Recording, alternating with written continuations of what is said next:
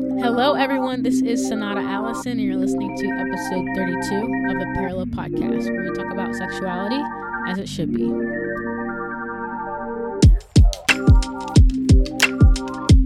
Hello, everyone, and welcome back to the Parallel Podcast. okay.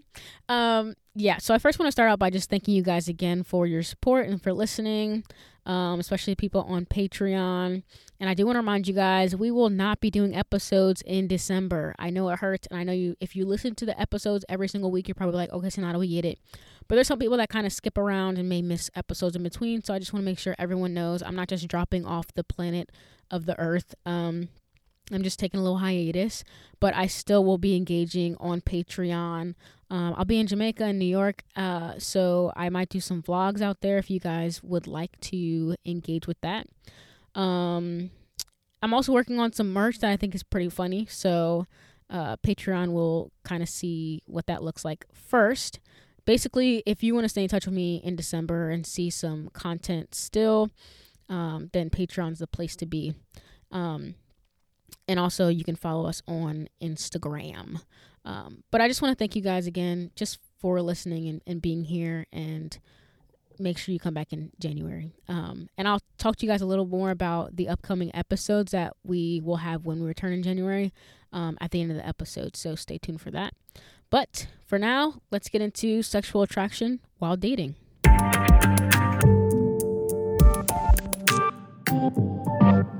Alrighty, so I wanted to do this episode as the last one before the show comes back January 4th.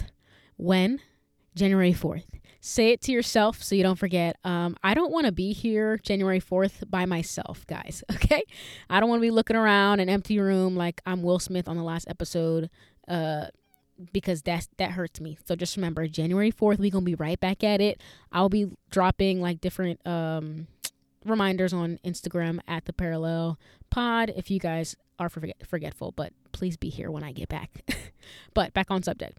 Um, I wanted to do this episode as a reminder that you can still be aware that you are sexually attracted to the person you're dating, and the person you're dating can be aware as well. There's nothing wrong with that. I think what happens a lot in Christian circles is that Christians are you know, sexually attracted to each other in relationships, but they never just voice it and just enjoy the feeling of being sexually attractive to their significant others. Instead, you act on it and end up dif- disobeying the Lord and hurting your relationship with Him and also your relationship with your significant other. And I think it's always important to remind you guys like, you have a level of responsibility of stewardship of your relationship. So you don't want to be the person that causes your significant other to um, distance themselves from God. You don't want to be the person who helped them do that. Um, we know what happened with Adam and Eve. It just does not look right. So we don't want to be those kinds of people to each other as well. So I think it's completely fine that your significant other knows that you are sexually attracted to them. And I think that's actually healthy and important. I think it actually might help people to just be honest about that when they feel it. You know, like it's there's nothing wrong with that. Um, especially if you're set up to, you know, properly engage with your person with boundaries as well. So, um, boundaries kind of help you avoid engaging in that behavior. You can still let them know that you're attracted to them in that way. I think people can know what aspects of your body that you're attracted to, maybe even what character traits each of you have that, you know, may make you more attractive to the person. I don't think there's anything wrong with that. Um, um, all my Christians who are in their word know that when they see a Christian man or Christian woman um, that they find attractive, reading their word or talking about Jesus passionately, it does a little something, something to you. And that's okay. There's nothing wrong with that. And, you know, being attracted to a man that loves Jesus or a woman that loves Jesus is actually a beautiful thing. And I'm sure Jesus is completely grateful um, that that would be something that makes you want to be closer to a person physically and romantically. So I want to talk a little more in depth about um, this aspect using different scriptures, but we're going to start with Song of Solomon as an example of communicating attraction before marriage and how they went about that. So, um, I want this episode to allow you and your significant other to develop sexual attraction while dating without engaging because, like I've said in previous episodes, you don't just turn that kind of stuff on. And I think when some Christians make their relationships so friendship oriented, they get into marriage and they may not even desire sex anymore with that person or you know, they may feel so uncomfortable talking about it because it's never been a topic until after the rings were exchanged. Um, and that's especially if people um, are both virgins in the relationship. So, in chapter one of Song of Solomon or Song of Songs, depending on your translation, um, Solomon's soon to be bride starts off swinging. So they are engaged already. Um, so they're, you know, they're going to be married. It's not really a question. They're going to be married. So they're having these kinds of conversations. And she says, Let him kiss me with kisses of his mouth, for your love is more delightful than wine. What a beautiful imagery. Um, now, I know some of us may have had phases where we were willing to just kiss any old attractive person in the mouth. but for someone of such high ranking like King Solomon to kiss you in the mouth, that is a high honor. So I know that sounds like light stuff, but she's asking to experience something that at the time maybe no one else has experienced because um, we know towards the end of Solomon's life he was out here being reckless romantically, but this marriage was very early on in his kingship, so it was still a sacred experience for her. Um, but besides that, um, as well, I can even hear a church mother now saying like, "This is lustful and, and inappropriate." And you know what I think is more inappropriate? Your significant other not knowing you're sexually attracted to them till the night of your wedding, right before y'all engage in intercourse. I think that's inappropriate. I think there's one thing, you know, Solomon Song of Solomon shows us and it's that it's okay to flirt with the person you're with and you can let them know what you like about them. It's never too much to compliment your significant other. It's not inappropriate, especially if you if you have boundaries around that. So it goes to speak uh, about how her friends start to hype her up, saying that they delight in her love. So that's a side no- note as well. But I get, you know, it can be hard to be happy for a friend when they're finally, you know, finding someone because, you know, one, maybe it's that you feel like your relationship can change with them, and it, it will in some aspects. Uh, but it just kind of you don't really know what that person's going to act like when they're in a relationship. So that that's one aspect of it. Um, but also you're still single, you know. So that hurts. But I think it's important to make room in your heart to be happy for your friends when they receive these blessings. Um, so she goes on to say that people are right to adore him. And I think the world is really big on men complimenting women, but I think men deserve the same hype and adoration, you know? Um, she's really letting this man know that she wants him. So if you're in a relationship, catch your man off guard today, hype him up a little bit um, or a lot of it. And um, as the chapter progresses, they are very detailed in explaining to each other what imagery, um, you know, they feel that they see in each other and what their favorite things are about each other. So this is not unhealthy behavior. Um, but I think the next part is key as well. After she speaks about how she feels about him, she's like, wait, but like, what about me? Like, basically asking for reassurance that they're kind of on the same page.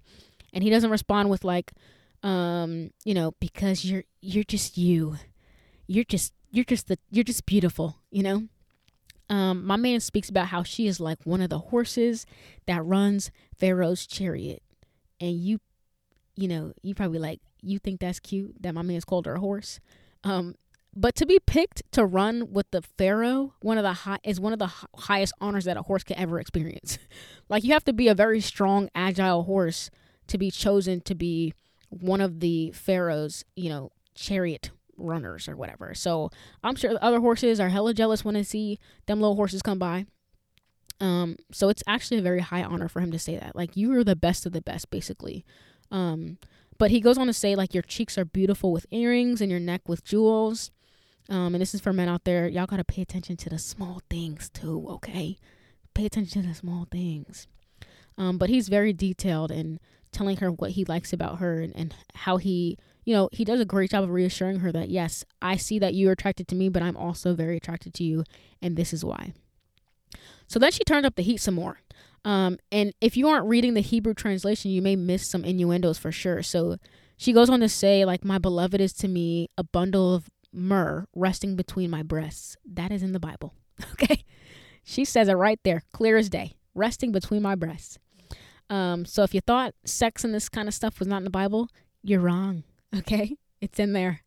Um, and you know that's where women would store their perfume at at times. So she's saying he's close to her heart, but I mean, I think simply mentioning her breasts might do something to a man, you know, especially to a man that's attracted to her.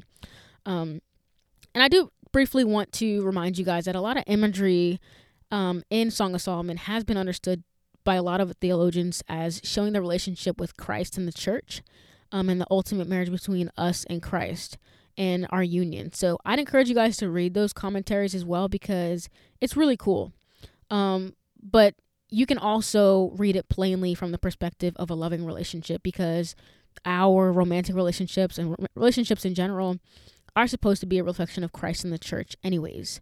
So um you know, it's important to, you know, read it both ways to understand what it looks like to be in relationship with Christ, but also this is example of how to be healthy in romantic relationships as well and how it's, you know, permissible to tell someone you love them in in different ways and it's not inappropriate. So um, then he goes on to say how beautiful beautiful he feels she is, and she responds by speaking about how handsome she feels he is. Um, and then she goes on to speak about how she desires him to take her to his banquet hall. Just use your imagination. You know, she wants him to take her to bed um, and let his banner over her be love. Um, so, you know, it even speaks about her waking up in the night longing for him and him not being there. So, as they're getting closer to marriage, she's basically telling him that I desire to have sex with you. Um, she says, Strengthen me with your raisins, refresh me with apples, because I am faint with love. So she's basically admitting to the highest degree that she's thirsty. Okay. And there's nothing wrong with that. And her thirst is for this man. But she also goes on to say two times, but do not arouse or awaken love until it so desires. So this is a perfect example. This these uh, first three chapters before they go into marriage. Um, she's they're both telling each other, "I literally want to have sex with you. I like this about you in in depth and in detail." But she also makes sure to remember, like, do not give in to those temptations because your relationship with Christ is way more important at the end of the day. Your relationship with the Lord should be the thing that that leads you into making decisions. Um, so yes, definitely let your man or your woman know that you desire them. Um, but remember, do not arouse or awaken love until it so desires. At the end of the day, our relationship with the Lord is way more important. So, um, I'm not gonna go and talk too in depth about boundary setting because I've discussed it more in depth in past episodes, like episode 19 when we talk about um, are we being touch starved?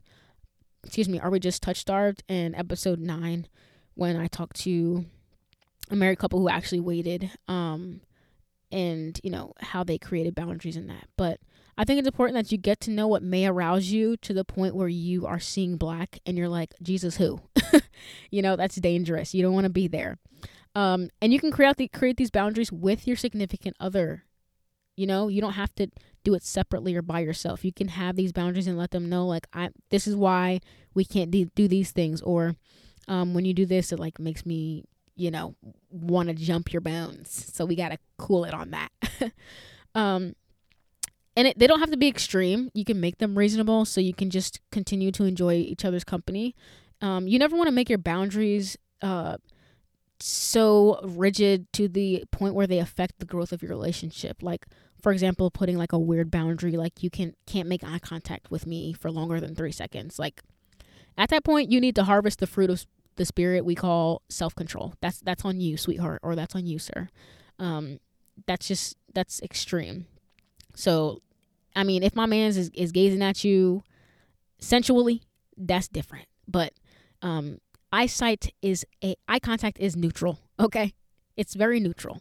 So, um, the things I talked about today are appropriate and can help develop a more mature relationship, and and that's mature in communication and emotionally because you can have conversations um, and voice your feelings and create boundaries together.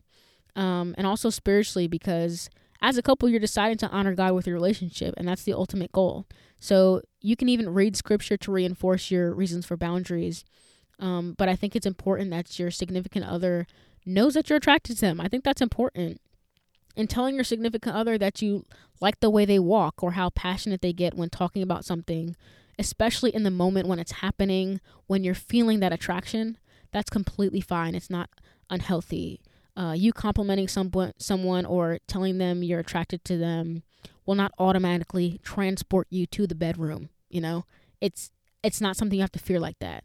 Um, you don't have to fear that if if you tell them things, it'll escalate because um, that's not always how things work. You know, you can tell someone I'm attracted to, you and they can be like, "Ooh, really?" And y'all can go about your day, keep eating your burgers. It don't have to be that deep.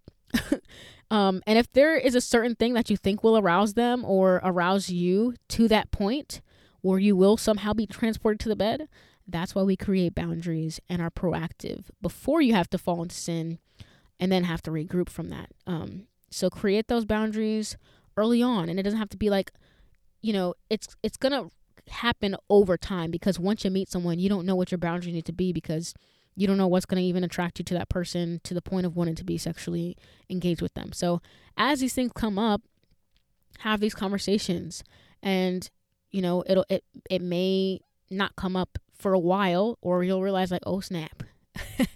it's getting hot in here." And you just need to let them know. There's nothing wrong with that. So, I hope you guys enjoyed this episode and you feel more comfortable complimenting or pointing out the things that attract you to the person you're with. Um, the last thing I want is there to be fear involved in love because that's not biblical. You know, the Lord speaks so much against uh, fear, and I think it takes away from the love that you can experience in a healthy relationship. Um, so, yeah, remember to meet me back here on January 4th. Um, I've got some good episodes in the making. Uh, there's one with Kendall from the Penny Story on human sex trafficking, another on important questions to ask while dating. Um, I'm tr- I'm gonna try to get a newlywed couple to talk about their experiences, and I'll actually be asking you guys what questions you have for them um, at the Parallel Pod on Instagram. So I think that'll be pretty cool. Um, so I won't be talking in this capacity to you guys on Christmas. So I'll say I hope you guys have an awesome Christmas and spend it with people you feel loved by. Um, follow the parallel at the parallel pod if you think you'll forget when we come back. Um, and for all my Patreons, I'll be chatting with you guys throughout the month. So um, remember to speak the truth and love, guys. Love you guys. Bye.